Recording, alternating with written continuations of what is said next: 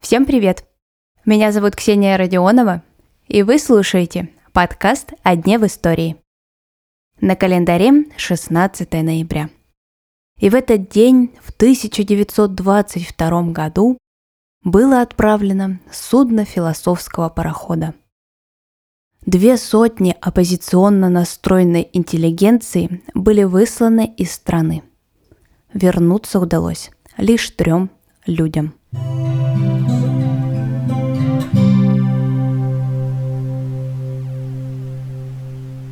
Термин «философский пароход» появился лишь в 90-м году прошлого столетия.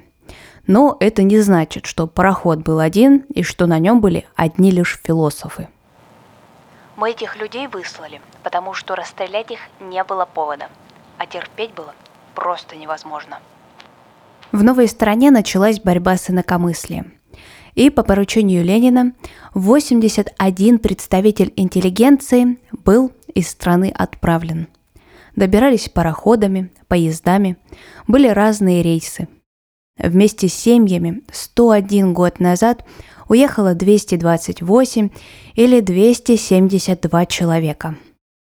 Врачи, профессоры, педагоги, экономисты, агрономы, кооператоры, литераторы, юристы, инженеры, политические деятели, религиозные деятели и даже 34 студента – Всем высылаемым разрешалось взять одно зимнее и одно летнее пальто, один костюм, по две штуки всякого белья, две денные рубашки, две ночные, две пары кальсон, две пары чулок.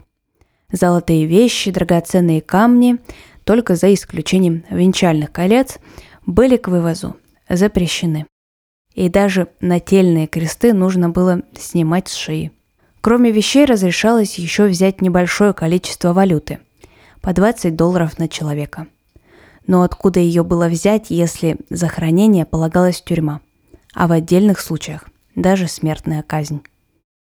Среди высланных были философы Николай Бердяев, Иван Ильин, Николай Лоский, Иван Лапшин и Сергей Трубецкой – Высылка активных контрреволюционных элементов и буржуазной интеллигенции является первым предупреждением советской власти по отношению к этим слоям.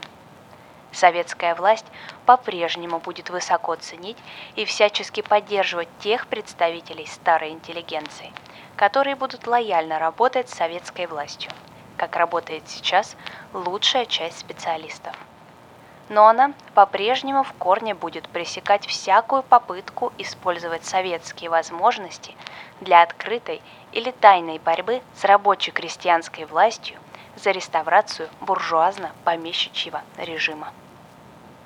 Как я уже сказала, в страну вернулись лишь трое человек.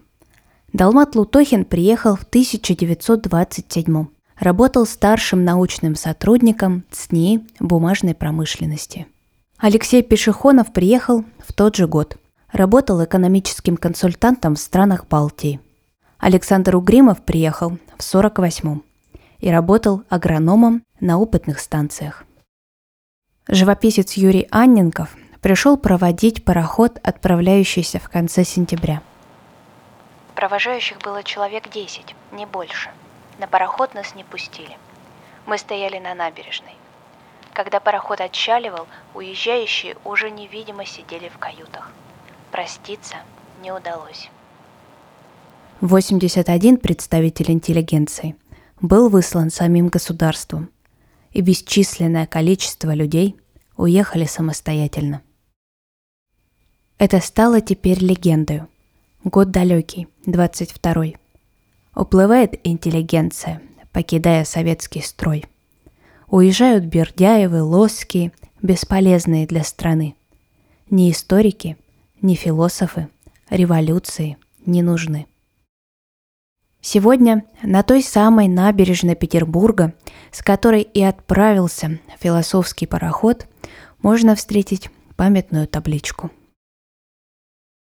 На сегодня это все – не забывайте ставить 5 звезд подкасту на календаре, если вы слушаете его в Apple подкастах.